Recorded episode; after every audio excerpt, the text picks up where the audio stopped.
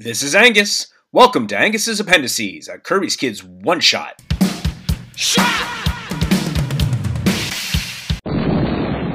Welcome back, kids, and thanks for listening. Today, we come to our conclusion Captain Marvel month. We'll be covering Captain Marvel number one. Yes, you heard that right. Another Captain Marvel number one, but this time from 2014. Our writer is Kelly Sue DeConnick, and you'll recognize that name as she is also the author of Captain Marvel number one from 2012, and artist David Lopez. This is a continuation, not a full blown reboot, but a continuation of the Captain Captain Marvel narrative with the Carol Danvers character, but focusing in more detail in her life, her struggles, and her pursuit of self identity as she has now taken on the Captain Marvel mantle. But before we get into our story, let's engage in a little creative chatter where we'll talk a little further about Kelly Sue DeConnick and David Lopez. Whoever is this artist and this writer, I must meet them. Creative chatter. Now, in our creative chatter, let's talk a little bit about Kelly Sue DeConnick. Again, we covered her in pretty good detail in our previous episode of Captain Marvel 2012. But what I'd like to highlight here is her involvement, along with her husband, in developing television and original comics. And indeed, they had just been signed by Legendary's television division to develop original comics adaptations and provide them to Legendary TV. DeConnick is the co creator of Image Comics published Bitch Planet and Pretty Deadly, the later of which earned her an Eisner Award nomination for Best Writer. Of course, she's well known as being the author of the rebranded run of Captain Marvel for Marvel Comics, and she is the underlying source for the Captain Marvel film, which is about to premiere here in the beginning of March. David Lopez is our artist, and this is a great introduction of his work to the Captain Marvel character. David was born in Las Palmas de Gran Canaria from the Castilian origin, living in Zaragoza, Spain.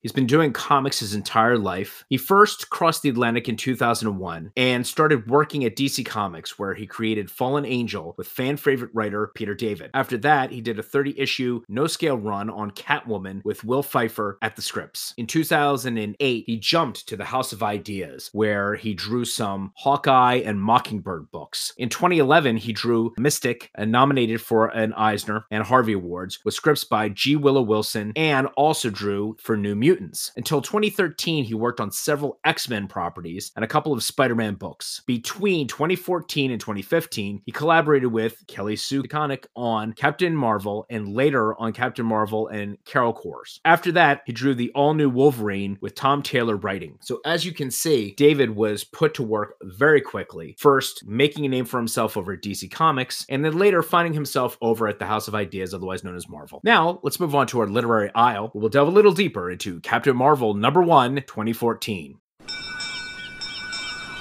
Orlando. There's our literary aisle.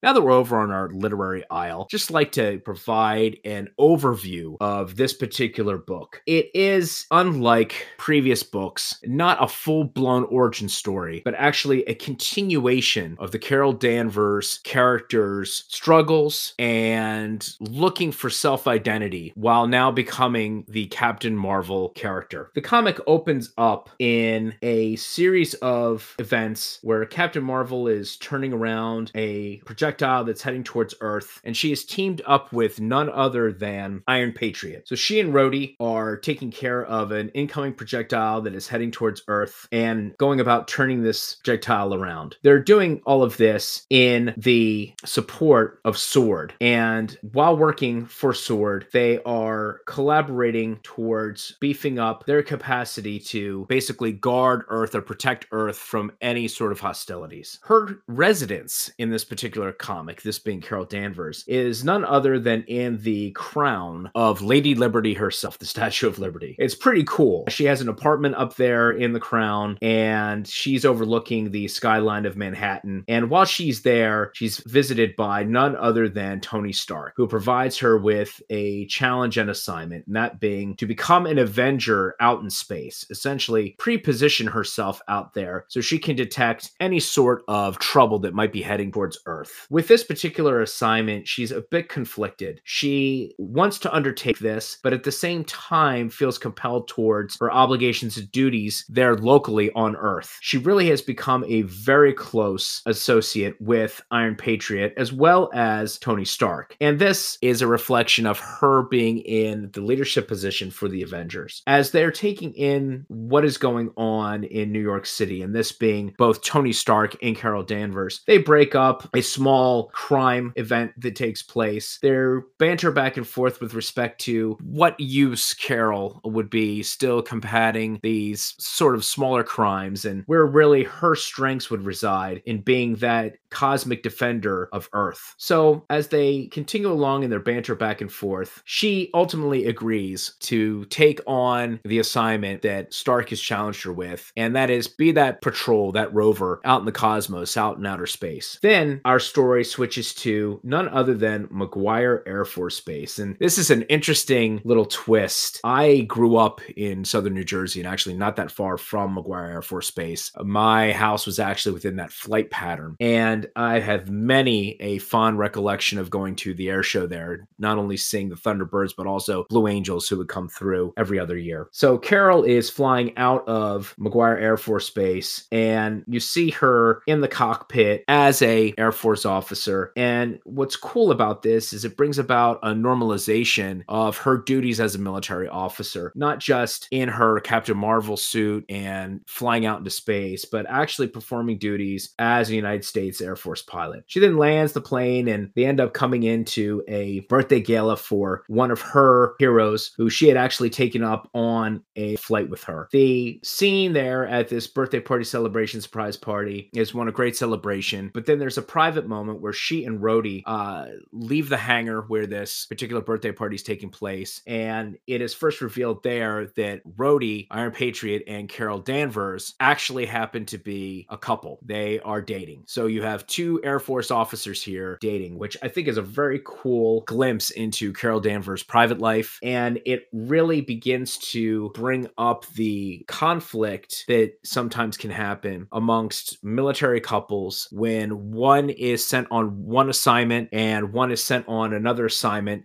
they're not at the same duty station. They need to perform their duty as they have taken their oath to do. But at the same time, by doing that, they will not be uh, with each other for quite a while. There's this separation anxiety that happens. There is dealing with long distance relationships. What's great about this is Kelly Sue DeConnick really hones in on this element, building up the relationship between these two, the tension, the desire for Carol to still want to be here on Earth serving with Rhodey, but at the same time understanding her higher calling to go out into the cosmos and defend Earth from possible threats. Rhodey ultimately understands Carol's conundrum and supports her. And, in that, it's really, really great. It's cool to see that after they have very passionately discuss this and they each understand their duties and obligations, that they are indeed a supporting couple of one another. So Carol ultimately, with Rhodey's blessing too, and she didn't need his blessing, but it was nice for him to fully understand Carol's calling and her mission here as Captain Marvel to go ahead and serve out there. And, you know, there's always that room for misunderstanding as far as, well, you know, are you choosing the assignment over me? No, it's not. Rhodey ultimately asks, hey, how long is this assignment? And she says, I don't don't know, maybe a year. And is this what you want? Rhodey asks, and are you sure? And she says yes. And then Rhodey turns around and says, then you gotta go. So he fully understands what's going on here. And he says, I'll be uh, many things for you, Carol Danvers, but I'm never gonna be the one that holds you down. That's an awesome, awesome exchange between those two and really shows an understanding and nurturing couple. So once they get done their little scene together and they're under the stars and taking a look up there as to where Carol Carol is going to be. What's very cool is the following that happens, and it's a great, great scene where Rhodey's holding Carol and under the Captain Marvel moniker, and it's blocked out with a red background and has the Captain Marvel star there. Have you ever seen a little girl run so fast she falls down? And then there's an instance, a fraction of a second before the world catches hold of her again. A moment when she's outrun every doubt and and fear she's ever had about herself, and she flies. In that one moment, every little girl flies. That is a very empowering observation. And she concludes with, I need to find that again. Like taking a car out into the desert to see how fast it can go. I need to find the edge of me. And maybe if I fly far enough, I'll be able to turn around and look at the world and see where I belong. So Carol's calling as Captain Marvel in this particular issue literally is to go out into the cosmos, take this assignment, and find herself, find her calling, find her purpose. This is a magnificent way to round out this issue, introducing Carol Danvers now in that Captain Marvel role, as where Captain Marvel number one from 2012 was a transitional book. It transitioned from her being Ms. Marvel to Captain Marvel. Now, this Captain Marvel number one from 2014 truly establishes her mission, the theme of this particular run, and that is finding her purpose, where she belongs, how she can take all of those powers that she has as Captain Marvel and apply them in the best way possible to serve the cosmos in providing a new take on the visuals. I was a big fan of Dexter Soy's work. However, I will say David Lopez's work here. It complements Soy's. I'd say it's a lighter version of it. I really liked the stark contrast, the darker tones of Soy's work, but I think Lopez treads a fine line and provides the reader with the, you know, lighter, brighter that Marvel is known for, while also keeping the contrasting darker tones when seriousness is called for in this book. So, for instance, when you have Carol Danvers and Rhodey talking outside of the party, outside of the hangar, it is nighttime, but it's utilizes darker shades, darker tones. There are deep conversations happening there, and I think the coloring as well as the illustrations reflect the seriousness of the conversation. The artwork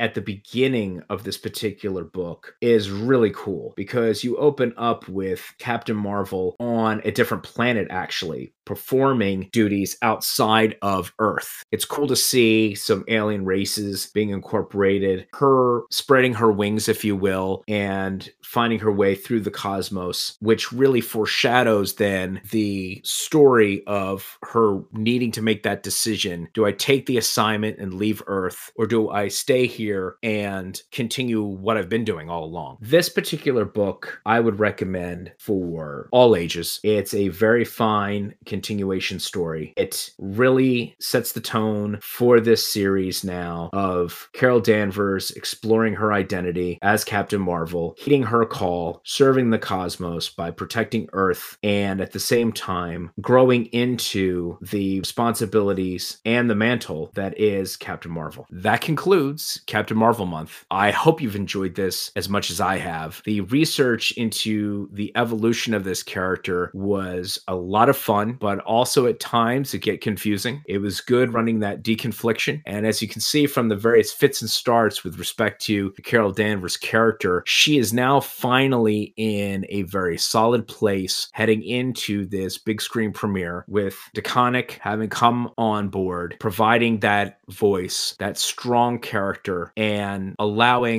much more depth of character to occur now in the Carol Danvers and Captain Marvel roles. Please leave us a message with your impressions on Captain Marvel number one, 2014. You can leave us a message on the Anchor app. Send us an MP3 file if you've got a longer message to send to us to Kirby's Kids at gmail.com or send us your thoughts in an email. Or how about joining our MeWe community, Kirby's Kids? All of these links are left in the show notes for you. In addition, if you would like a deeper context on the entire Captain Marvel journey and the evolution of the Carol Danvers character, please look at our previous episodes from this past month on Captain Marvel. I am sure you will enjoy this journey as much as we have. Excelsior!